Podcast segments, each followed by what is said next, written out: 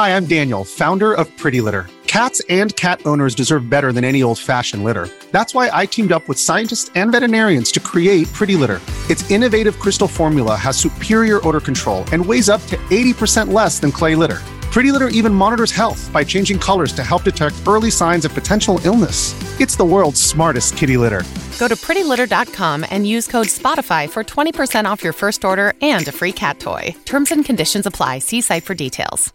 Namaste enciclopedini! Oggi condividiamo questo messaggio importante per chiamare a raccolta la grande famiglia dell'enciclopedia dei videogiochi. È passato ormai qualche anno dalla nascita del progetto e per continuare a creare contenuto abbiamo tanto bisogno di voi. Il computer con il quale realizziamo tutto il materiale dell'enciclopedia dei videogiochi, dal podcast alle grafiche, ai video, alle dirette, eccetera, dopo 12 anni di onorato e fedele servizio ci sta abbandonando con una rapidità preoccupante che ha reso quasi impossibile continuare a creare contenuti. Quindi, se volete, potete contribuire dandoci una mano andando su enciclopediadeivideogiochi.it e cliccando supporta il progetto. Ogni donazione ci permetterà di sostituire l'attrezzatura fondamentale e necessaria a tenere viva l'enciclopedia. Crediamo che l'unione faccia la forza ed in questo momento ne abbiamo proprio bisogno. Da 5 anni cerchiamo di regalare emozioni, condivisione, informazione su un tema a tutti noi tanto caro, i videogiochi. Grazie a voi potremo continuare a farlo senza il rischio di dover fermare tutto nostro malgrado. Grazie di cuore a tutti. Another day is here and you're ready for it. What to wear? Check. Breakfast, lunch and dinner? Check. Planning for what's next and how to save for it? That's where Bank of America can help. For your financial to-dos, Bank of America has experts ready to help get you closer to your goals. Get started at one of our local financial centers or 24-7 in our mobile banking app. Find a location near you at bankofamerica.com slash talk to us. What would you like the power to do? Mobile banking requires downloading the app and is only available for select devices. Message and data rates may apply. Bank of America and a member FDIC.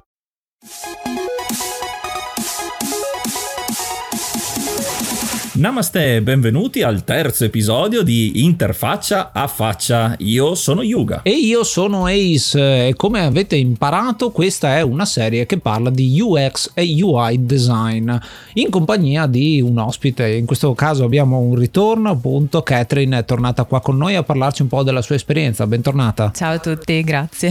Ecco, dopo i primi due episodi dove ci siamo concentrati su uh, la teoria, la, la, pratica, la ciccia di quello che eh, riguarda appunto UX e UI, in questo caso siamo invece, eh, viste anche le molte domande che eh, ci sono state fatte dai nostri ascoltatori, il come approcciarsi e quindi eh, lo studio, eh, quindi come si arriva a essere un, un, designer di questo tipo. Quindi nella tua esperienza come, come è successo? Come è andato? Allora sì, farò una piccola precisazione, ovvero eh, prendetela un po' con le pinze la mia esperienza perché è stata un po' travagliata, perché ovviamente non sono nata con l'idea di voler fare uno UI e uno UX designer, anzi tutt'altro.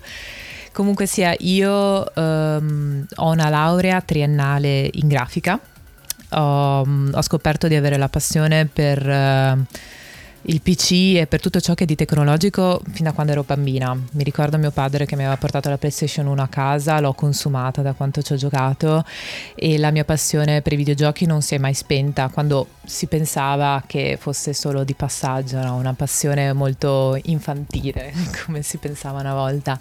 Tuttavia questa ha perdurato e mm, sono riuscita a trovare uno sfogo, soprattutto nell'ambito del disegno, che eh, sono nata come amatoriale, disegno 2D a mano con penne e matita. Ho iniziato l'università di grafica dove, uh, come ho detto prima, mi sono laureata, ho fatto la triennale. Successivamente ho conseguito un master in modellazione 3D perché ehm, diciamo sì, avevo la passione per i videogiochi, ma allo stesso tempo avevo la passione per i cartoni animati, soprattutto stile Disney Pixar, andavo matta soprattutto per quell'ambiente. Per cui ho conseguito un uh, corso, un master intensivo di sei mesi che mm, diciamo prevedeva uno studio e una pratica dal mattino alla sera, non stop, tranne sabato e la domenica ovviamente, però a volte si andava anche avanti durante la notte e lì ho capito che quello doveva essere il mio settore, cioè mm, non potevo fare altrimenti. Successivamente, eh, conseguito il master, avevo ipotizzato di andare all'estero perché purtroppo in Italia le realtà ci sono, ma le devi cercare. E io a quel tempo, magari anche per eh, la giovane età o comunque forse anche per timidezza, paradossalmente, non mi ero messa molto a cercare in Italia, ma mi ero focalizzata più all'estero, quindi avevo individuato addirittura il Canada, a Toronto avevo pensato anche Parigi, avevo pensato insomma mh, paesi esteri, non in Italia. Eh, tuttavia sono stata chiamata in un'azienda di grafica o meglio un'azienda che aveva un reparto grafico interno per chiedermi se potevo fare uno stage, insomma iniziare a provare a fare i piccoli primi passi. Da lì ho detto vabbè dai perché no, proprio andata con la, la, tranquillità nel cuore e sono stata presa e sono rimasta tre anni alla fine a fare il grafico puro. Questo eh, perché mi soffermo un attimo, perché è molto importante questa esperienza, seppur um, interrotta da parte mia, a una certa, perché mi ha permesso di approfondire molto le mie conoscenze e la mia pratica con la suite Adobe, quindi Illustrator, Photoshop e InDesign. Ehm, skill, competenze alquanto utili soprattutto nell'ambito della UI perché? Perché dopo io passati tre anni di lavoro mi sono ritrovata davanti a un bivio ovvero eh, diventare un, un grafico cioè a diventare completamente eh, a tempo indeterminato all'interno dell'azienda perché ero un apprendistato oppure cercare un'altra strada. E da qualche mese mi ero resa conto che non ero soddisfatta, stavo cercando qualcos'altro, non la mia, la mio obiettivo, il mio pensiero nei, guarda, nei riguardi dei videogiochi, dei cartoni animati continuava a ripresentarsi sempre di più. E da lì ho capito che dovevo cambiare assolutamente strada. Non è stato semplice perché parliamo del 2019 per cui proprio alle soglie dello scoppio anche della pandemia, però ovviamente nessuno lì poteva prevederlo e né saperlo. E mi è andata diciamo di fortuna perché nell'estate, mi ricordo proprio a luglio, incappo per puro caso in un master a Padova di disegno digitale per videogiochi eh, mi ricordo faccio una sorta di open day, guardo, mi informo, assisto anche a una lezione e capisco che effettivamente poteva essere una strada molto papabile e allettante, cioè sentivo proprio dentro di me che si risvegliava qualcosa, una cosa che da tempo sentivo assopita.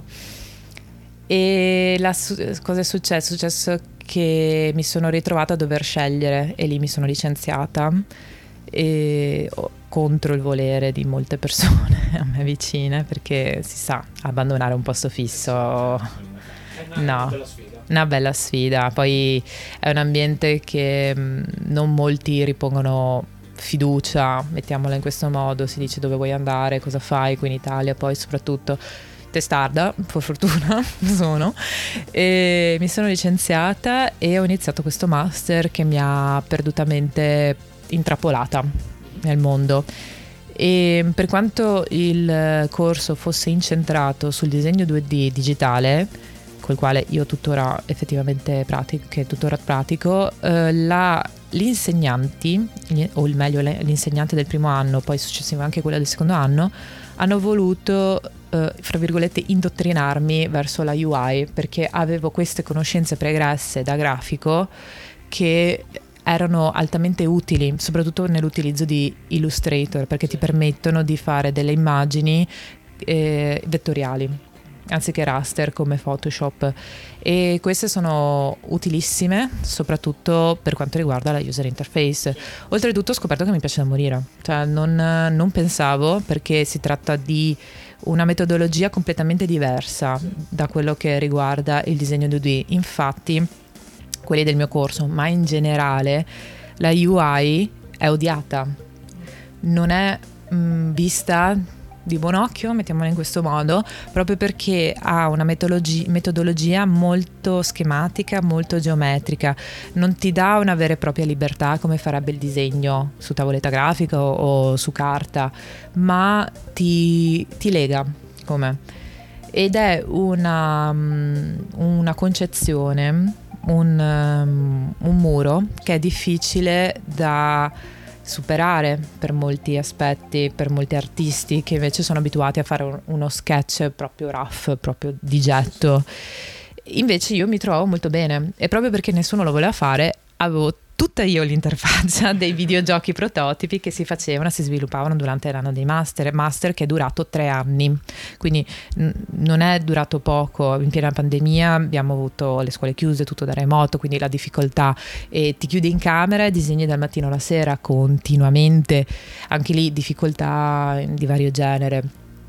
E, ehm, però in quel periodo ho avuto la fortuna, grazie sempre a una mia insegnante che ringrazierò sempre, di eh, partecipare a un vero e proprio videogioco, una proprio un, un battesimo di fuoco, mettiamola così. Sì, con- conoscendo tra l'altro quelli che sono gli sviluppi dei videogiochi travagliati e non solo, gli indipendenti, insomma gli studi piccoli che fanno queste cose, eh, effettivamente ci, ci, sono tante di queste, proprio un battesimo del fuoco per te. Non ti volevo interrompere, però faccio un attimo un eh, passo indietro, eh, quindi la base tua è grafica.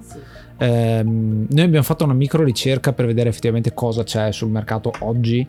Eh, non c'è tanto che sia specifico così tanto verso UX e UI, ma è una cosa che ho pensato anche negli altri lavori.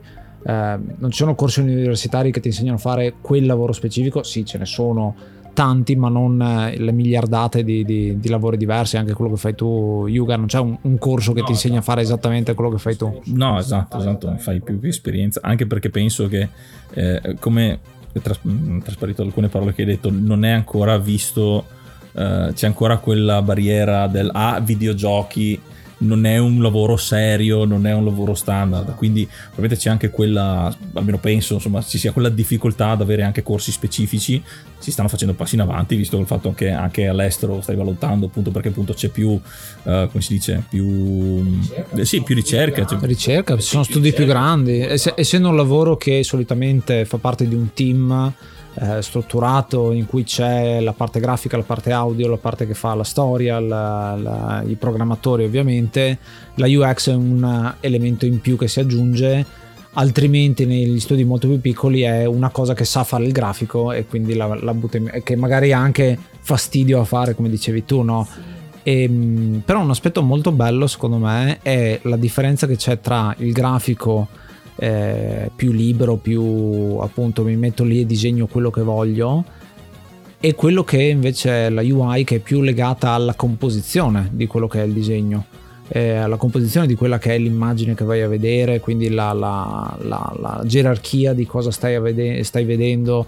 È, una, è, un elemento anche della grafica anche della fotografia in realtà. C'è questa cosa della composizione dell'immagine eh, che a te appunto eh, risalta, ti piace di più e quindi è diventato un po' il tuo, il tuo traino che ti ha permesso di, di, di eccellere in quello. Eh, qui um, sottolineavo questa cosa, il fatto che tu hai scelto una cosa perché ti piace quella cosa, no? perché hai questa, questo neck, questa passione diciamo verso questo tipo di ehm, grafica precisa sul, sull'interfaccia, ti sei innamorata dell'interfaccia e appunto hai perseguito questa strada proprio in quella direzione. Sì, è stato, è stato difficile, mettiamola, mettiamola in chiaro. E mi rendo conto che tanti, perché ovviamente molto spesso mi sono ritrovata a dover affrontare questo discorso con studenti che sono venuti dopo di me nello stesso ultimo master che ho frequentato. E c'è questa sorta di paura alla base di non riuscire a raggiungere quello che si vuole, quello che piace. Innanzitutto bisogna scoprire effettivamente quello che piace e già quello vuol dire tanto. Parti con un'idea, io da piccola volevo fare la veterinaria, poi ho pensato a fare l'osteopata, quindi guardiamo dove sono finita. Ehm, però sono dell'idea che dato che il tuo lavoro ti mangerà, perché alla fine è così la maggior parte del tempo che tu hai in questo mondo, adesso passiamo alla filosofia, però ehm, è importante davvero almeno tentare, perché io comunque quando ero nel bivio di dover licenziarmi, io comunque non è che avessi vent'anni per dire ok sono giovane, ributtiamoci, no, avevo la mia età, tra virgolette però ehm, mi sono detta se non provo adesso quando provo. E quando è che ho ancora veramente la mentalità per dire mi butto perché ovviamente più avanti vai, più responsabilità hai, magari esci di casa, hai delle spese enormi a fine mese, quindi mi rendo conto che è difficile poter riuscire a ricostruirsi, c'è sempre la possibilità, come si suol dire mai, mai dire mai, non è mai troppo tardi, eccetera, però è più difficile.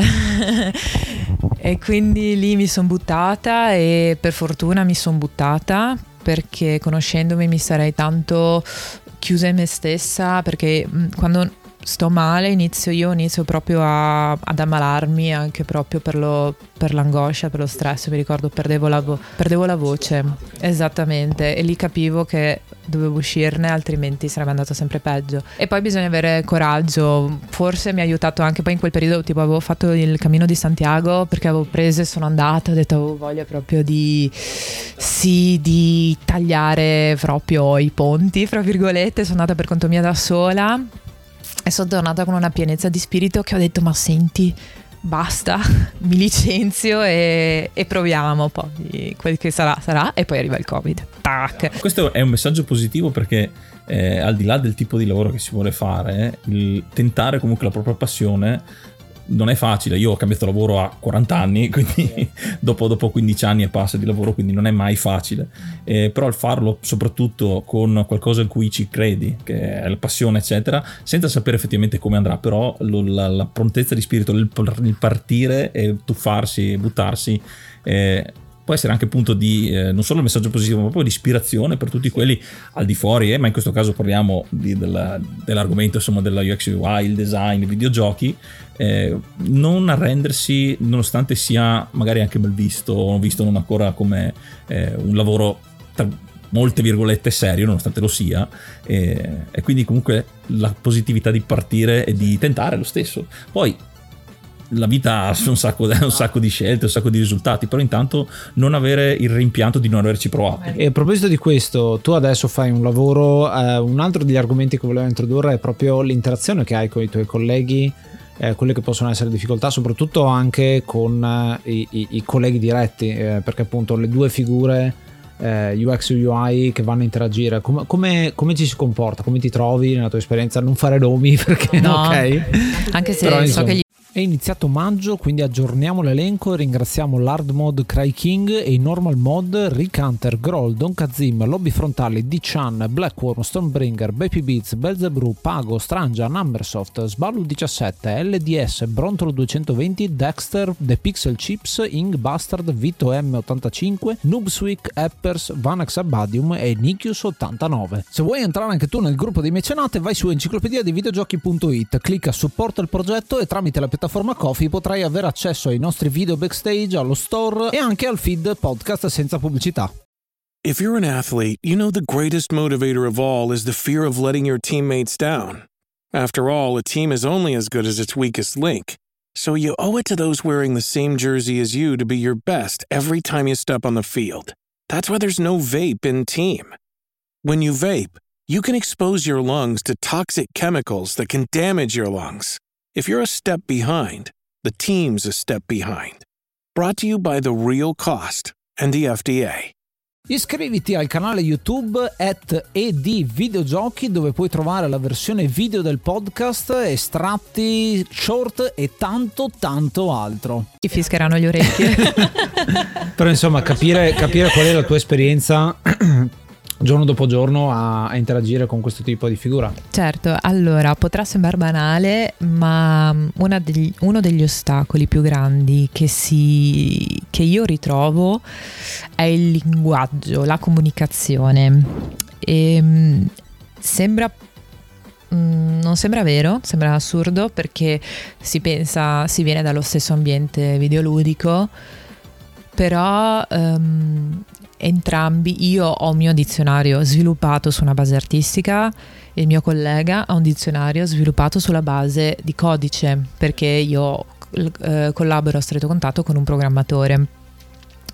E mm, spesso e volentieri ci ritroviamo a dover dibattere su cosa intendeva uno, cosa intendeva l'altro e lo stesso termine assumono due significati completamente diversi quando c'è soprattutto nella fase della progettazione di un applicativo ecco perché io al momento sto lavorando soprattutto per eh, applicativi XR Extended Reality quindi VRR, MR e lo stesso valeva durante il master perché in quel caso c'era una simulazione di videogiochi, ovvero noi concept, perché alla fine noi siamo concept artist, non illustratori, anche qui c'è una bella differenza. E eravamo divisi, quindi avevamo concept, game designer, modellatori 3D, programmatori, ci mancava il sound design, però mm, mi ricordo che c'erano degli esterni. E i game designer è un, un continuo scontro perché mm, innanzitutto loro partono sempre in bomba, hanno le loro idee che sono super mm, interessanti, super fighe e si ritrovano però a scontrarsi con delle limitazioni che sono innanzitutto le nostre competenze tecniche, ovvero tu vuoi fare il videogioco fu- super futuristico, però ti ritrovi ad avere magari un concept artist che è più specializzato nell'ambito realistico o fumettoso, capisci? Quindi è già un destrutturare, un riadattamento del tuo stile. E da lì devi capire come venirti incontro, devi capire quali sono le vere limitazioni e soprattutto le tempistiche che richiedono un determinato stile, un determin- una determinata meccanica soprattutto anche. E questo è uno degli ostacoli più grandi, ovvero capire e immedesimarsi nel ruolo dell'altro, perché ehm, si dà per scontato eh, molti aspetti e... Mh, e spesso anche infatti ci si scontra anche in maniera anche colorita. Quando si lavora un progetto le, va- le varie parti sono un... definiamo che cosa è il progetto, eh, definiamo come lo facciamo questo progetto che non sempre sono, sono, facili. A me viene sempre il paragone tra un architetto che disegna e l'ingegnere. Il, la, eh, la sì. cosa megagalattica e l'ingegnere che deve capire come fare, far stare in piedi questa sì, cosa. È un esempio perfetto, è ben riuscito. O, o nelle, nelle aziende, anche nelle nelle varie industrie chi fa il design del prodotto e poi chi fa l'industrializzazione del prodotto, che è una cosa completamente diversa, in cui si va a definire eh, com- come fare riproducibile il pezzo, ecco, come, come poterlo eh, creare. Oppure come quelli, faccio l'esempio che succede in realtà tranquillamente anche nella, nella, realizzazione di film, quando una persona appunto di concetto ne sa, ma del pratico ne sa di meno, fa, vede un prodotto in fase di sviluppo e dice lo vorrei il 30% più bello, però eh, devi conoscere la persona, se no non riesci a capire quello che per te è un valore soggettivo, quindi farà anche squadra, giustamente, visto che è un prodotto comunque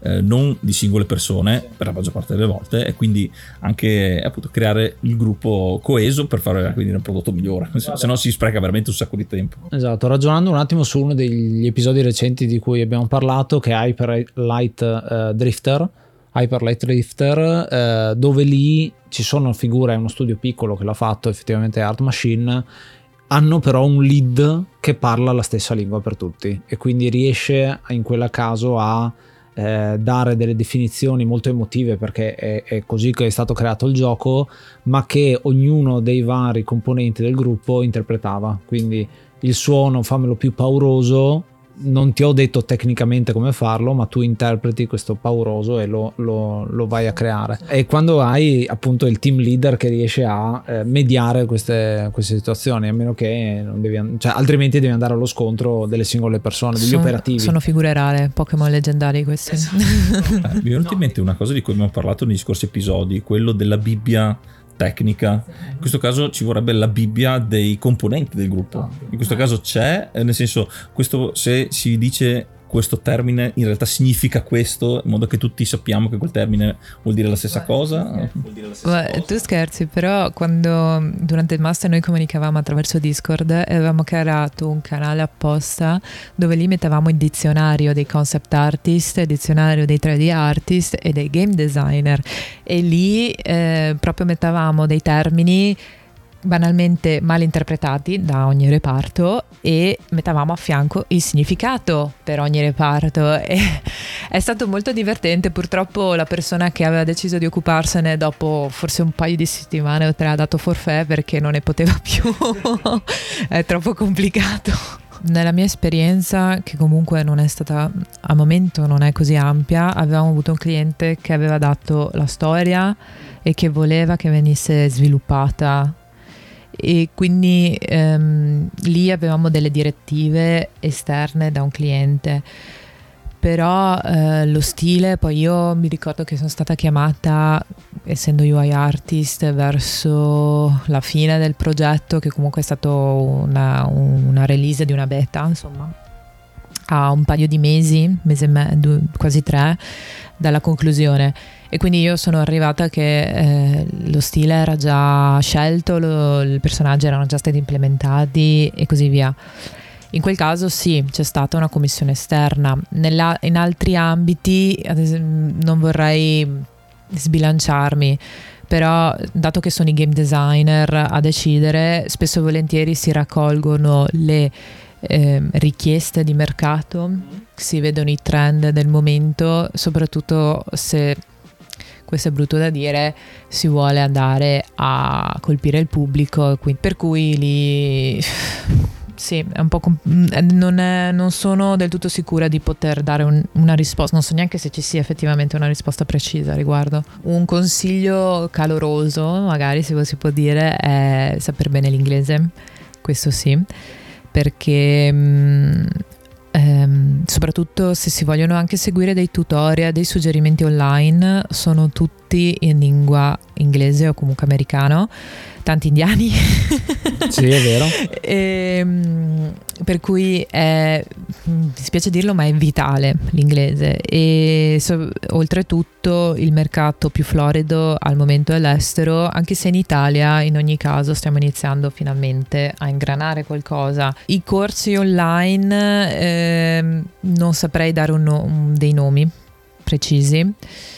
Eh, quello che posso dire è innanzitutto esercitarsi con eh, Illustrator, Figma, Adobe XD, che erano quelli che abbiamo citato nell'episodio precedente, prendere tanti casi studio, ovvero i videogiochi che hanno magari sono stati premiati per avere una UX e una UI molto funzionale ed effetto. Anche perché eh, nei vari award adesso si va anche a premiare specificatamente sì, questo aspetto del videogioco. Sì, perché è una disciplina che finalmente sta avendo un riconoscimento e sta prendendo valore. Da qui è una buona cosa, allo stesso tempo proprio per l'ambito economico e commerciale stanno uscendo un sacco di corsi che probabilmente molti sono un po' fuffa, passatemi il termine, quindi potrebbero essere non così avanzati e buoni, anche perché magari non si ha un, una sicurezza economica tale da mh, mm, investire, perché solitamente i corsi più buoni costano, costano tanto, e vedere eh, i videogiochi, magari quelli che sono piaciuti di più a noi, così e provare a destrutturare. Esatto, stavo giusto dicendo quello di, del, del, d'autodidatta, diciamo, esatto. di prendere un gioco e smontarlo, smontarlo e, vedere come e funziona. vedere le meccaniche. Sembra banale, ma funziona tantissimo questo esercizio. Lo, vale anche per, ad esempio, il disegno digitale, è quello che faccio io ogni giorno quando cerco di esercitarmi e ehm, dopo si noteranno delle meccaniche che si ripresentano anche negli altri videogiochi che si prendono in considerazione e lì inizi a creare un fil rouge che dopo magari fai tuo perché sì ci sono le regole delle, degli accorgimenti alla base come abbiamo già detto però metti caso che riesci a trovare tu una disposizione un, un, crei una UX o magari anche una UI che funziona perché no? Cioè, questo è il bello del, dell'ambito, soprattutto artistico. Non c'è niente di universale. Sì. Non, tu, non, c'è qualcosa di scolpito sulla pietra, no, sono delle regole sono che delle regole sono... che funzionano di più, esatto. regole che funzionano di meno, però quelle che funzionavano dieci anni fa sono meno forti di quelle che ci sono adesso di solito. Poi ovviamente ci sono le basi e scardinare quelle non è semplice, però hai un, ad esempio art- ci sono tanti artisti, facciamo un esempio lì, che hanno un loro stile di disegno che, che sono, cioè che sono straordinari. A me viene in mente un artista che è molto famosa, Loish, utilizza dei colori in abbinata che non stanno né in cielo né in terra, ma sono bellissimi.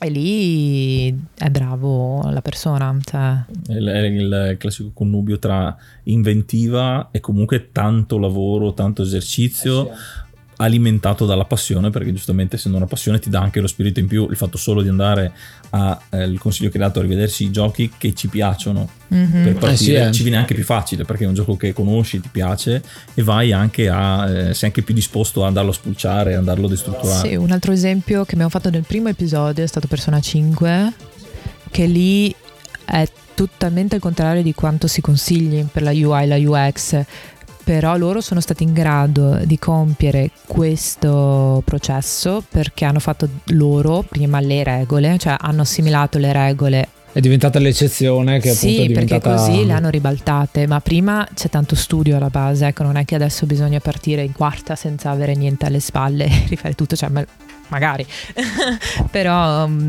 di solito viene un pasticcio. Sì, una, è una percentuale bassissima, una su sì. il colpo di genio. Esatto, in campo artistico è, è, l'artista che decide subito di fare qualcosa di completamente criptico e, e che non può essere capito in nessuna maniera e ne capita uno su un milione sì. che veramente eh, riesce a sfondare.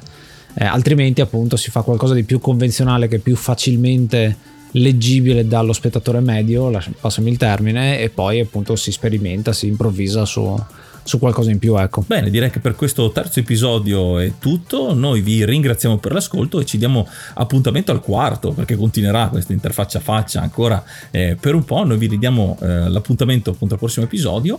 E grazie, Catherine, per essere stata con noi anche in questo, in questo, terzo episodio. Ci rivediamo la prossima volta dove eh, magari andremo con un, più dettaglio con altre domande. Quindi ti eh, metteremo ancora sotto torchio un pochino. Addio. ecco, e quindi ci riascoltiamo il prossimo prossimo episodio. Io sono Yuga. Io sono Ace. E io sono Katrin. Giocate una pagina alla volta. Namaste e be brave.